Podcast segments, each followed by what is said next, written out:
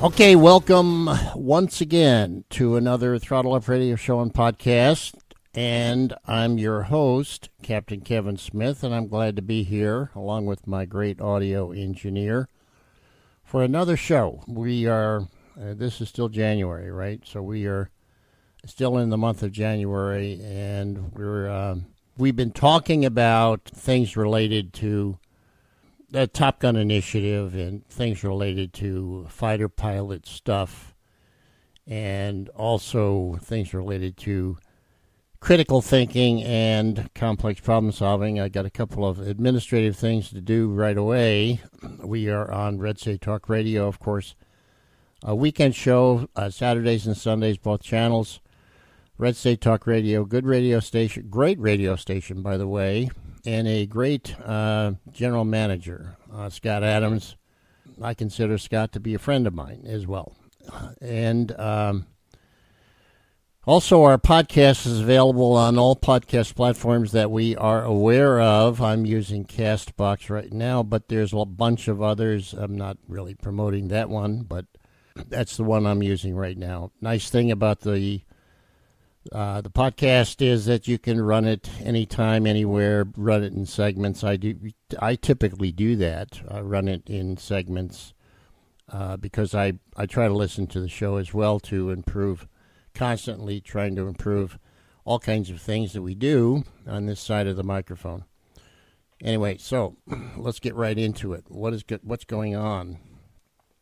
Well, we're in the midst of a, a discussion about my time as a Top Gun pioneer. Now, let me let me kind of phrase uh, or frame this in a in a particular way to uh, to help understand what's, what is going on and what's going on in my brain as well. All right, so I was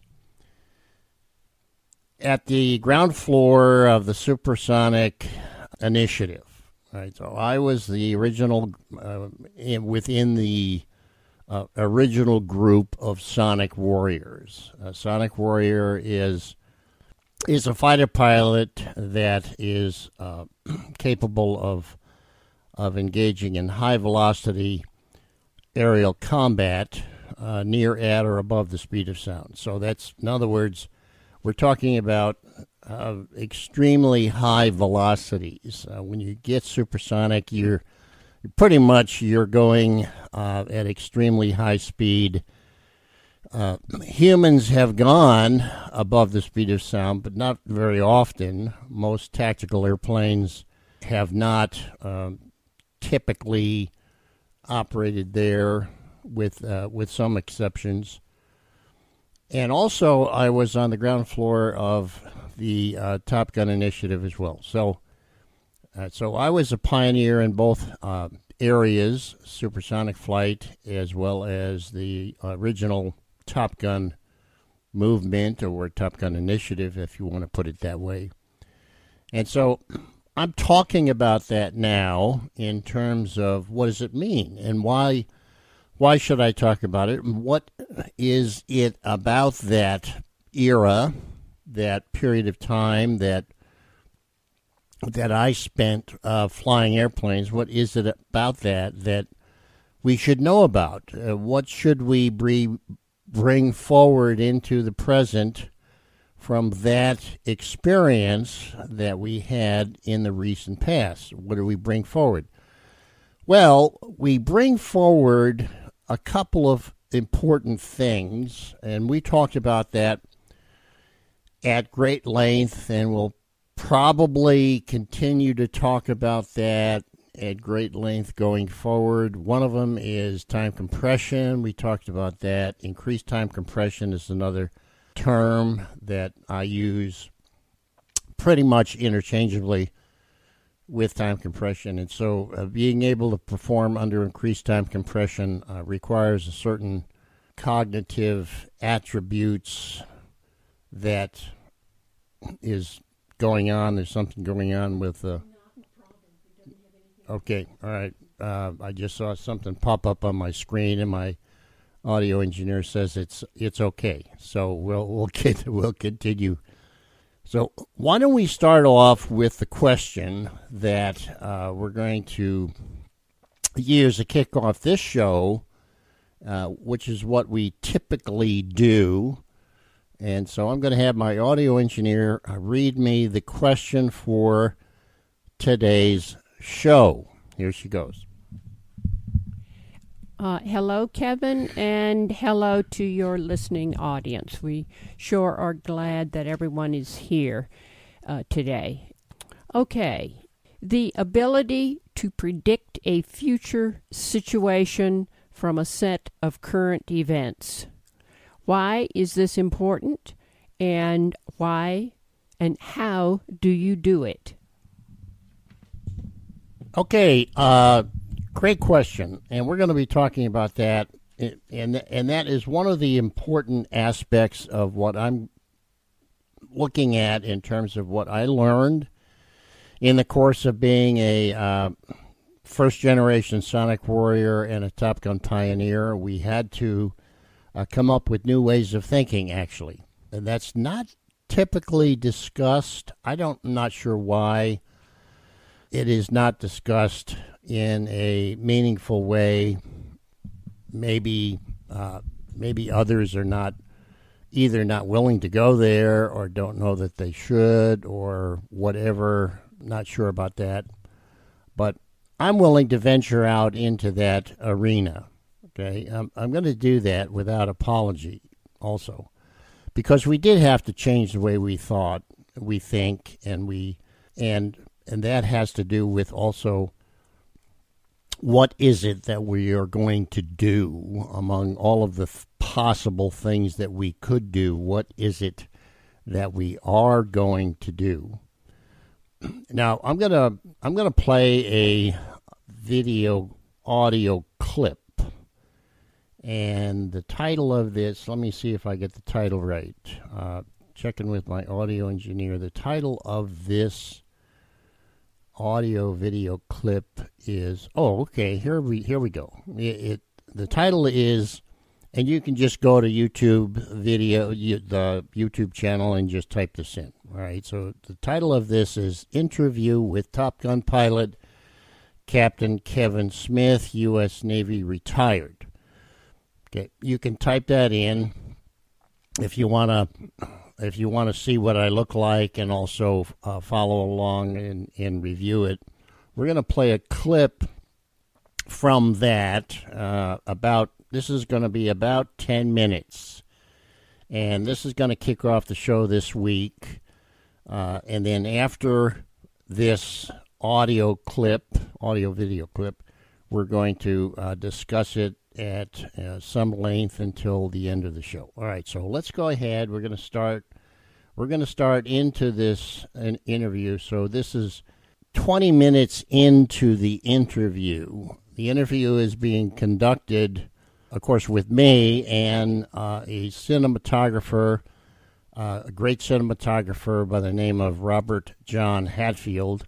He is also there in this Q and A session. Uh, in a in a uh, video studio, uh, as a matter of fact. Okay, so let's go ahead and uh, again, this is uh, this is twenty minutes into it. We're going to be talking about prediction, the ability to to predict future situation from a set of current events. We're going to be talking about that at great length. All right, so let's do this now. We'll run this audio clip for about ten minutes. Here goes. Speed, supersonic world. That's true of the Sonic Warrior. The more you know of the position of these high-speed objects, the less you know of the velocity, and vice versa. The more you understand the velocity, hmm. the less you know of its of its position. So it requires a lot of mental capacity to project into the future. So what we're doing, what we're basically what we're dealing with is to be able to predict a future situation from a set of current events. And that is a strictly human exercise. Okay? We don't leave that up to machines. Machines right. don't do that. They don't know how to do it. Okay?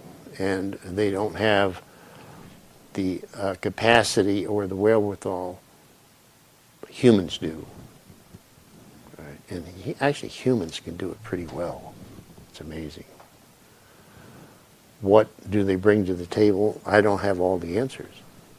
You know, there's something going on. You know, intu- intuition, innovation, creativity. Talk a little bit about that in the book. You know, but those are the things that we had to be able to do, and we were able to do that in a way that that proved that that we could rise to the challenge and and provide the nation with this level of capability that had never been done before, and to do it well, reliably well, and to and to uh, prevent all those who wish to do us harm, prevent them from doing so. Because we were the only ones that could do it. That's kind of amazing when you think about the United States of America, that we're the only ones that, you know, you say, well, other nations have done the same thing. Not to the not to the scale that we have. Come on, people, you know. I mean, not even close. You're not even close. You know, we have been operating aircraft carriers and deployed Air Force wings for longer than I can possibly uh, remember. And we've been doing it successfully, you know. And, and I'm not taking anything away from the Air Force and the Marines. Those are, these are great people, and I love these pilots, and they're great warriors, all right. But, you know, but my home was on the aircraft carrier. That was my home, and my job was to make it work to the best of my ability. That was my job, and we did. We made it work, right? We worked very, very hard to be the best that we could possibly be. And, you know, uh, uh, frankly, we were uh, we recognized for that achievement.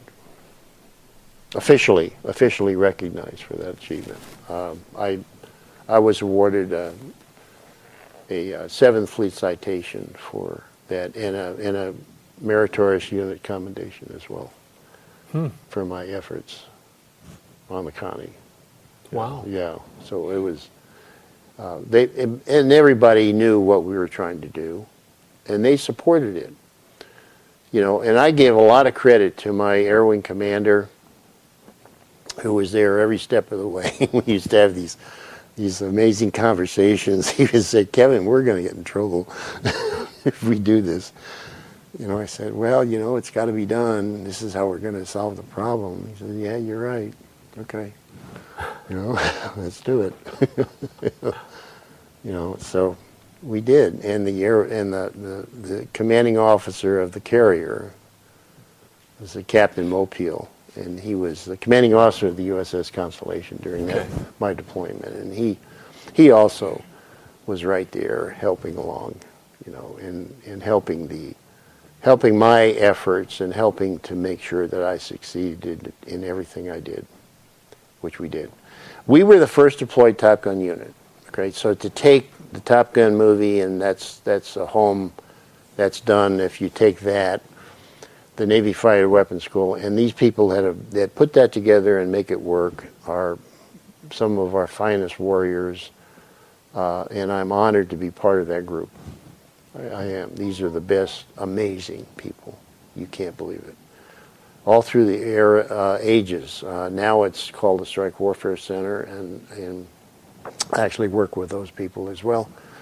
Uh, and uh, absolutely amazing work that they do. Uh, but I was the first deployed Top Gun unit. I was the commander of that, and we provided close-in air combat training services for the F fourteen community aboard the Constellation. Now remember, these are brand-new airplanes, all right? This is brand-new. So uh, the pilots didn't have a lot of time in the F fourteen. They were seasoned, most of them were seasoned aviators, but some of them weren't. But they didn't have a lot of time in the F four, F fourteen And so they needed to get up to speed as quickly as possible because things were really heating up in the Pacific big time, all right? So they knew that, everybody knew that, all right? So they have to have to get up to speed just as quickly as possible. They've got this brand new airplane, wonderful airplane, but complicated, if you, as you can imagine, of mm-hmm. that day, all right? These were fifty million dollars, very, very complicated airplanes, and it took, takes a long time to get proficient utilizing and employing that level of complexity at the speeds that the F fourteen can operate, which is very, very high speeds. These are Mach two airplanes. Can imagine that. They can go twice the speed of sound. Wow. It's, I know, it's incredible. Yeah, they can go twice the speed of sound, right? And they can go out two hundred fifty miles and defeat enemies trying to come in and, and destroy the carrier. They can go all the way out there, you know, beyond the horizon, right? And come back. come back, you know, and, and land. And that's, that's, that's amazing work, right? So they had to get up to speed in the close-in air combat arena and gain proficiency as quickly as possible because we're getting, getting ready to go. And even during the deployment, uh, the constant refreshers, exercises uh, to uh, to get better at employing the F fourteen in close-in air combat. Now, keep in mind one thing uh, that that's important to realize: that the the F eight Crusader that I was flying was considered to be the finest close-in air combat machine ever built by anybody ever. Properly flown, the F eight Crusader was almost impossible to defeat in close-in air combat. Why is that?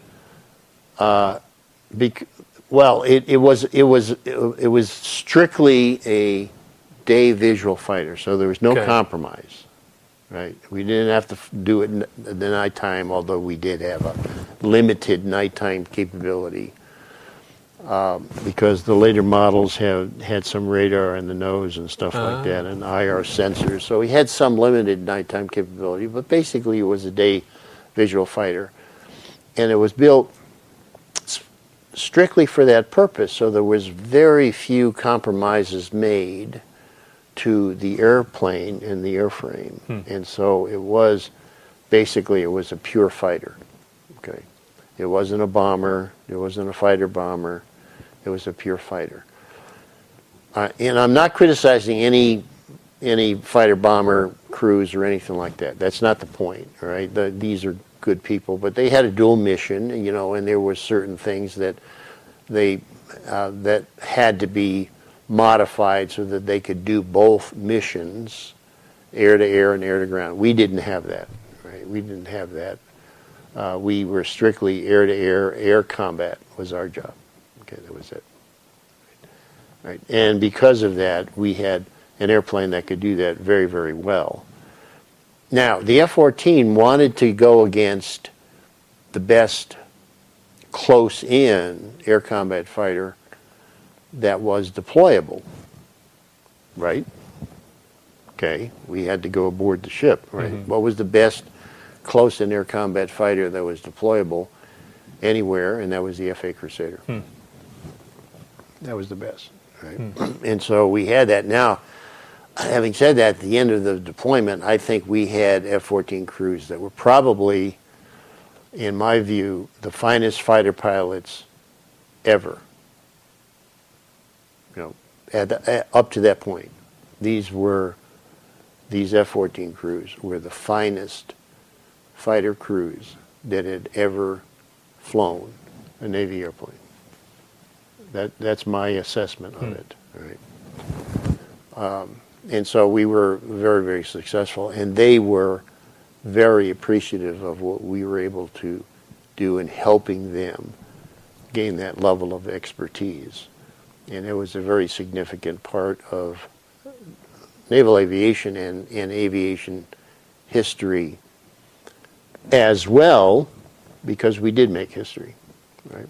And that's part of what we uh, discuss, maybe a big part of what we discuss in the book, the Sonic Warrior book and audiobook, we talk about that. We talk about the fact that we were there making aviation history and why we did this and how we were able to do it, why was it important to do, and to what level did we succeed hmm. in doing this. I'm curious, creating this book, writing this book, ultimately what, when somebody finishes it, what's the message you hope that they get out of experiencing what you wrote? The message is uh, the power of the human spirit, without detracting from any other nation, but the, but in particular, the ability of the United States of America to um, to have these people in its population that can go out there into the unknown and solve problems that had never been solved before, had never confronted before, and not give up. And not give up and say, well, we can't do it because it's never been done before. Um, the intellectual courage that is at play is something I wanted to um, identify, focus on, recognize that above everything else. It's one thing to have these wonderful machines that can fly uh, supersonically, that can engage in all kinds of sonic maneuvers. It's one thing. The other thing is that how do we find, train, encourage, and foster the human side, the human that gets into these machines and goes out into the unknown and is successful and achieves mission success. That's what I want to get uh, out there in the public domain. That's what I want people to take away from this book, is uh, it's not just about the machine, it is the wonder of flight, and it is the the uh, the wonder of the human being that can venture into the unknown, very much like the Wright brothers, and never ever give up and say, no, we're going to figure this out. Remember the Wright brothers, it took them two thousand glider flights to figure it out, okay? They were not going to give up, all right? We weren't going to give up as Sonic, as first generation Sonic Warriors. We were not going to give up. It was hard, it was difficult.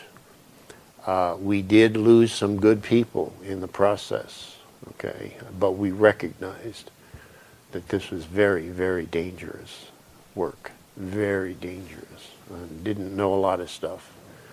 But we kept at it and and persevered and, and said, no, we're not going to give up because it's too important what we're doing. You know, this is really, uh, you know, this is the wave of the future, and we just can't hide our heads in the sand. We have to solve this problem. We have to make it work. We have to make it work for the long term and for the and for the survival of the nation. We have to make it work. That's really interesting because the, everything you just said right there, of course it applies to flight, it applies to everything that you went through, but it's like this broader application. And you even said it once, uh, it, knowing that we can do this, what can't we do? Yeah, and exactly right. Th- there's this broader yeah. application to just humanity in general, of of the being able to achieve and to reach and to and to stop and to not uh, give up on things, to reach beyond what we think we can do. Yeah, go way, way beyond what we think we can do. Imagine that. You know, we can do that. We have, we have the ability. We have the capability, if only we believe it. We talked about this recently, right? You know, if you can dream it, you can do it, but you have to believe you can do it, you see?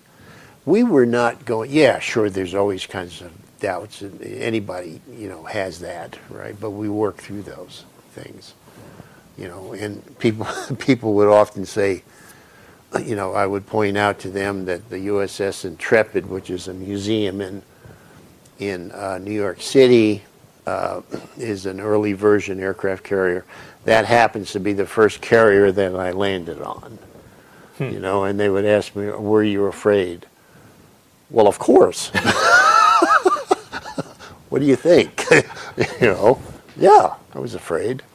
First time, you know, a young student naval aviator, fresh out of college and going through the Naval Air Academy. Yeah, I was afraid, you know, but that didn't stop me.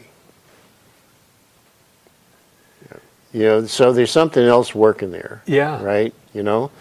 And that's the big takeaway. You know, it doesn't matter what you're doing. Can you, if, if you can think of it, if you think it's a really great idea and it's going to be- benefit you and others, keep that in mind. It's going to benefit you and others. What we were doing was going to benefit us and others, right? Because it had national implications, mm-hmm. what we were doing, right? But it doesn't matter if you if you think you can do it.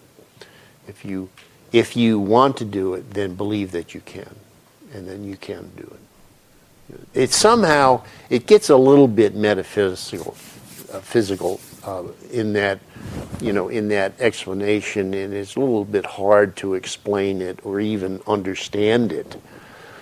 Uh, you know, but I often have thought of that. You know, if if there is something going on, maybe the maybe the human consciousness is more powerful than we think it is. Maybe that's it. Maybe that's the message. I'm not sure yet. You know, I'm mm-hmm. still working on that, and you know, maybe the people who read my book can contribute to that, you know, to that kind of awareness. But maybe there is something. I, I for for sure there is something there. Exactly what it is, I'm not sure yet. And there's something, there's something deeply, and, and you've said this, you even hit on this as you were talking a few minutes ago, there's something deeply American about it, too. You know, because you kept saying not to take away from others, but there really was something about the United States, about this, there's a spirit, there's a thing that happens that, that made made it happen this way. Yes, uh, uh, with without question, um, you know, there there is a A, a very special quality, a very special characteristic to um, to the people that call America home. A very special thing occurs. I don't know what it is. It might be a combination of um, you know, freedom, liberty. Um, it might be a, a combination of things like uh, one nation under God. I'm sure that has something to do with it as well. But we produce amazing people, and they are willing to step up when they need to come in and solve these problems, and they're willing to do it. Think about the courage to be able to lay everything on the line. Remember, when we were out there, we laid everything on the line, okay? Okay, uh, that is almost uh, at the end of this uh, interview, and uh, we're gonna we're gonna end on, on this note. Uh, there's a couple of things that I wanted to emphasize on this show, and, and perhaps even future shows. Uh, intellectual courage.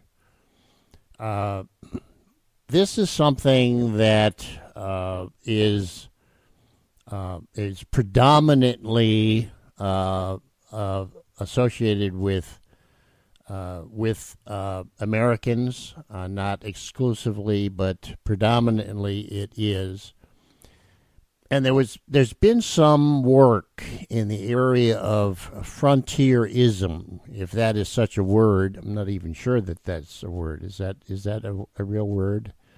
Uh, in other words, uh, frontier. Uh, going out into the frontier, right? So we are a uh, we are a frontier nation. We are pioneers. We pioneered all kinds of things. Uh, we pri- pioneered uh, probably we pioneered the first transcontinental railroad. I think we did. By the way, uh, we pioneered a whole bunch of stuff. We pioneered flight. Uh, the Wright brothers uh, were aviation pioneers. We had all kinds of things. Uh, and so in order to be a pioneer, you have to have, you have, to have uh, lots of things going for you. Uh, one of them happens to be intellectual courage. Uh, the other one is intellectual readiness. You have to be ready. You have to be prepared for uh, for what could happen. You have to be prepared for surprises. You have to be prepared for uh, extreme levels of difficulty that you might encounter. And so the uh, the preparation is important. I think Uh, if I had to single out uh, the one human attribute above everything else, and this relates to what we uh, often refer to in the uh, fighter pilot community, we often refer to the big picture. Uh, the big picture was really pretty important, but the big picture was not just in the here and now. The big picture also considered Uh, future situation from a set of current events. You remember that we said that uh, recently. In fact, we said it a couple of times on this show. And that's uh, particularly important that we that we do such a thing, uh, that we develop expertise in that area. All right. So what is it that we, uh, in, if if we're looking at what is it in our intellectual tool bag that we need to have? We certainly need intellectual courage. We also need other forms of intellectual readiness, which is, in fact, the ability to predict. Now, prediction, and I'm going to use a couple of words here because uh, because I I want to I want to sort of like uh, clarify this a little bit better and kind of nail this down a little bit better. But when we say prediction, uh, we're actually talking about likelihood. What is the likelihood that something will occur sometime in the future? What is the likelihood? Another word that could be used is uh, expectation. Another word is anticipation. So we have prediction, expectation, anticipation, and likelihood. Uh, we we could also have probabilistic understanding, or what is the probability. We could also use that term as well. I have often used the term probabilistic conceptualism. What exactly does that mean? Okay, that's something, uh, that's a term that that I have used. Maybe even I have coined that term. Uh, it's possible that I have, and that's okay. Uh, probabilistic conceptualism, what does that mean? It means that we're thinking in the abstract. We're thinking at an abstract level. We are using abstractions. We are not thinking or reasoning at the literal level. Uh, we're beyond that. We're at the higher, uh, higher up on the uh, intellectual ladder. We go from the literal, which is kind of low level, or the low rung of the intellectual ladder is the literal. Uh, it's the here and now. It's what's in front of your face. Uh, and then from there, you go up, or, or rise up, if you will, if you want to put it that way. You go up the intellectual ladder, and you get to the point where it says concepts. What are the concepts? Uh, and the concepts relate to something that is not necessarily literal, but something that is conceptual. Uh, one of the greatest conceptual thinkers out there, in my view, is Jordan Peterson. He does that a lot. He looks at what is the conceptual construct of what we're dealing with. Can we conceptualize it? And that's particularly important. Okay, so once we conceptualize something, then we can look at it Uh, s- some point in the future. What is the likelihood that whatever is going on conceptually in the present, what is the likelihood that that will either occur in the future or something else will occur in the future that is related to what is going on in the present. And also we need to look at at the past, uh, which is a term that is used. I, w- I wish you, I wish this term was used more often, but there is another term that is used, um, and this is not something that I have come up with uh, necessarily, but it's called causal inference. So that's that's uh, bringing something up from the past. We look at the past in terms of what is the what is the causal, if we have something going on in the future, in the present rather, uh, we can look at the past and look at the causal inference. What is the likely causation of this occurring? And then we project into the future. Uh, we look at uh, the uh, the likelihood Uh, that something will occur in the future that is related to what is occurring in the present and related to what has occurred in the past. All right, so there's a there's that uh, relationship continuum, past, present, and future, and we can go beyond the the immediate future into Uh, a little bit more into the futuristic if we wish to, and we could do that as well, and that's okay.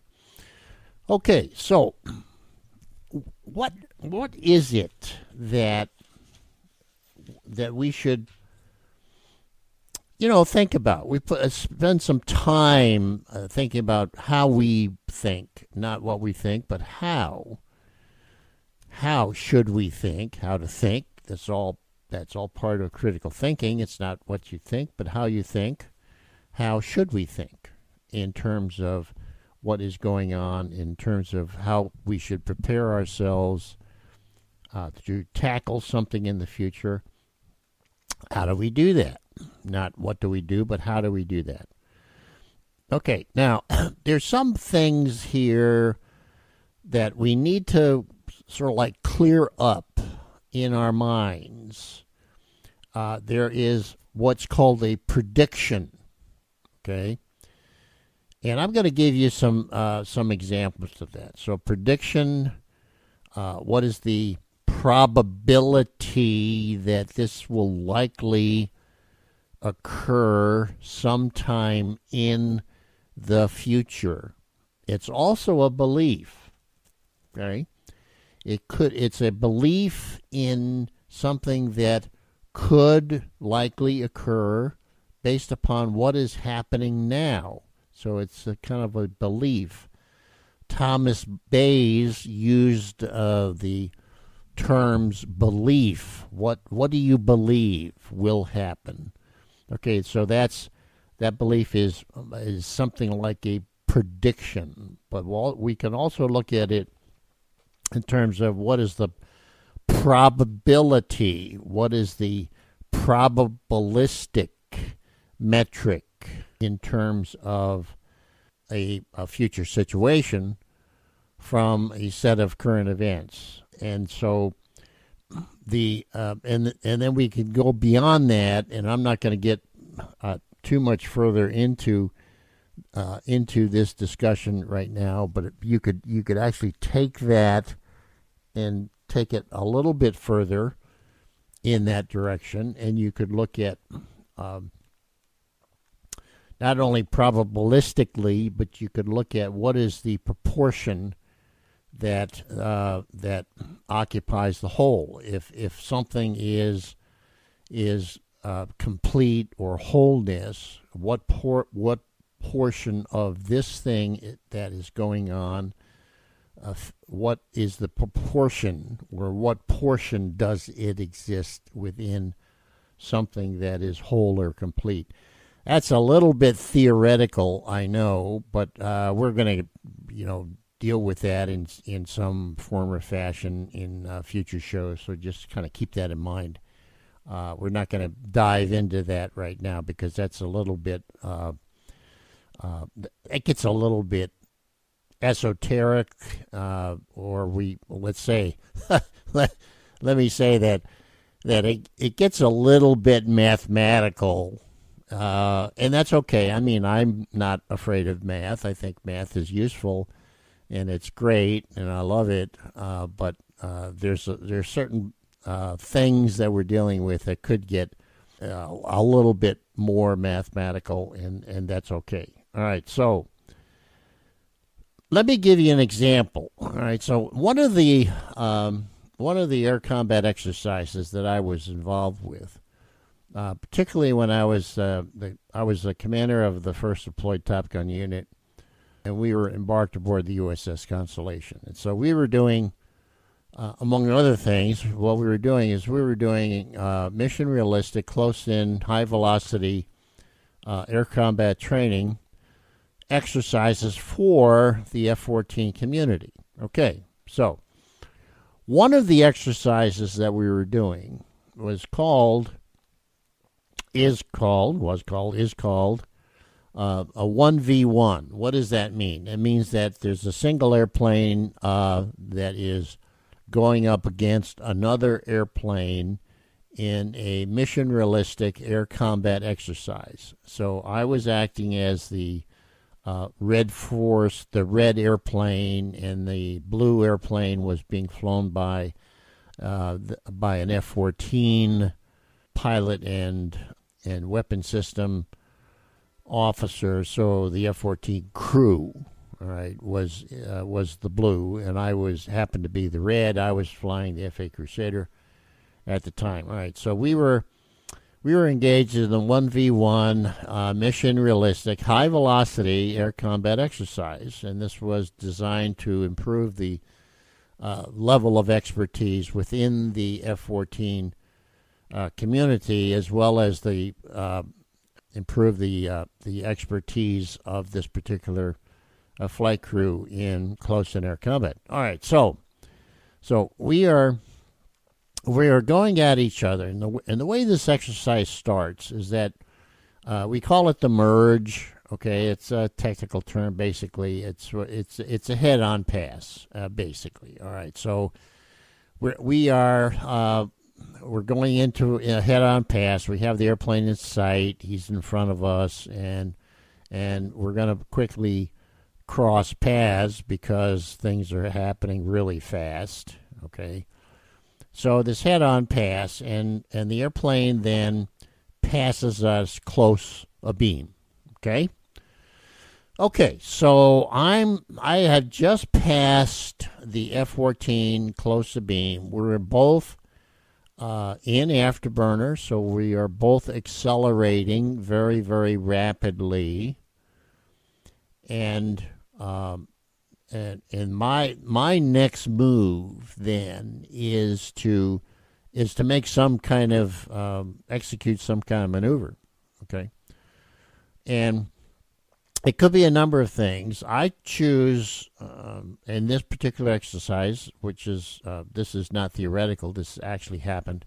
In this particular exercise, I chose a high overhead, or a I chose a vertical maneuver. Okay, uh, it goes by a number of terms. We're we're going to call it a a um, uh, a high vertical maneuver. Okay, which is that you gain lots of altitude, and you come over the top inverted. So you can think of it as a as a loop. Uh, uh, the technical term we used was an oblique loop. You can think of it that way. Um, you can think of it uh, as a uh, as a uh, figure eight maneuver. Uh, all kinds of things, right? So basically, it's a high overhead maneuver. Now, what I did is that I did not execute that maneuver right away. Okay. And the reason for that is because I was doing some high-level prediction. I was looking at it in terms of, okay, My current situation is I have just passed a beam this particular aircraft. Okay, we just passed a beam. I could tell that this airplane was an afterburner. I could tell this airplane was flying very, very fast. I was likewise in afterburner and flying very fast, also accelerating very rapidly. Uh, my ability to accelerate uh, was unsurpassed, basically. Uh, my acceleration capabilities was greater or was better. I'm not sure exactly how to say that, but it was it was superior to uh, to all other airplanes uh, currently at that time. So I could accelerate fifty knots a second, uh, uh, going going straight and level. All right, and This this altitude that we're dealing with, I think, was somewhere between fifteen thousand and twenty thousand feet. I'm going to say that we crossed a beam each other at fifteen thousand feet. Uh, let's put it at that way. All right. And now, I did not make a move. I continued in my um, I continued accelerating as as as much as I possibly could. Continued to accelerate for a number of additional seconds. Okay, so I was counting the seconds off. All right, we also have a stopwatch in the airplane, but I wasn't using that because I was concentrating on other things and I didn't really have time because we're dealing with increased time compression. Time is really compressed here. Okay, so so I'm sort of like mentally counting the the the seconds off, and I'm and and I have not made a move yet. So I'm I'm continuing to go straight and level, and so we are opening the distance considerably. Okay, and so the distance is opening uh, rather dramatically because of my speed at this point. And so I'm in the vicinity of four hundred fifty to five hundred knots already, and I'm holding off on making a move. And finally I make a move, and my airspeed is somewhere between, let's say, four hundred fifty and five hundred knots, which is at this at this altitude, uh, we're looking at... Uh, Uh, supersonic, all right. So, so at this point, I am now going supersonically, and and the airplane isn't slowing down much. Okay, even though I'm going through the sound barrier, it pretty well goes through the sound barrier effortlessly, and it's not it's not hanging up. It's not slowing down. Most airplanes do, but this one, this airplane doesn't particularly do that. It kind of likes to go fast, and then I make my move. Okay, so. When I make my move, I cannot see the other airplane. There is no way that I could, if I had a radar, I couldn't see it. Uh, if I had whatever is, is going on, I, I just could not, cannot, impossible for me. But I have to project. So I do a mental projection, okay, which is what? I am predicting or projecting a future situation from a set of current events. That's exactly what I'm doing. I've got to get really good at it. So I have to take a lot of things into consideration.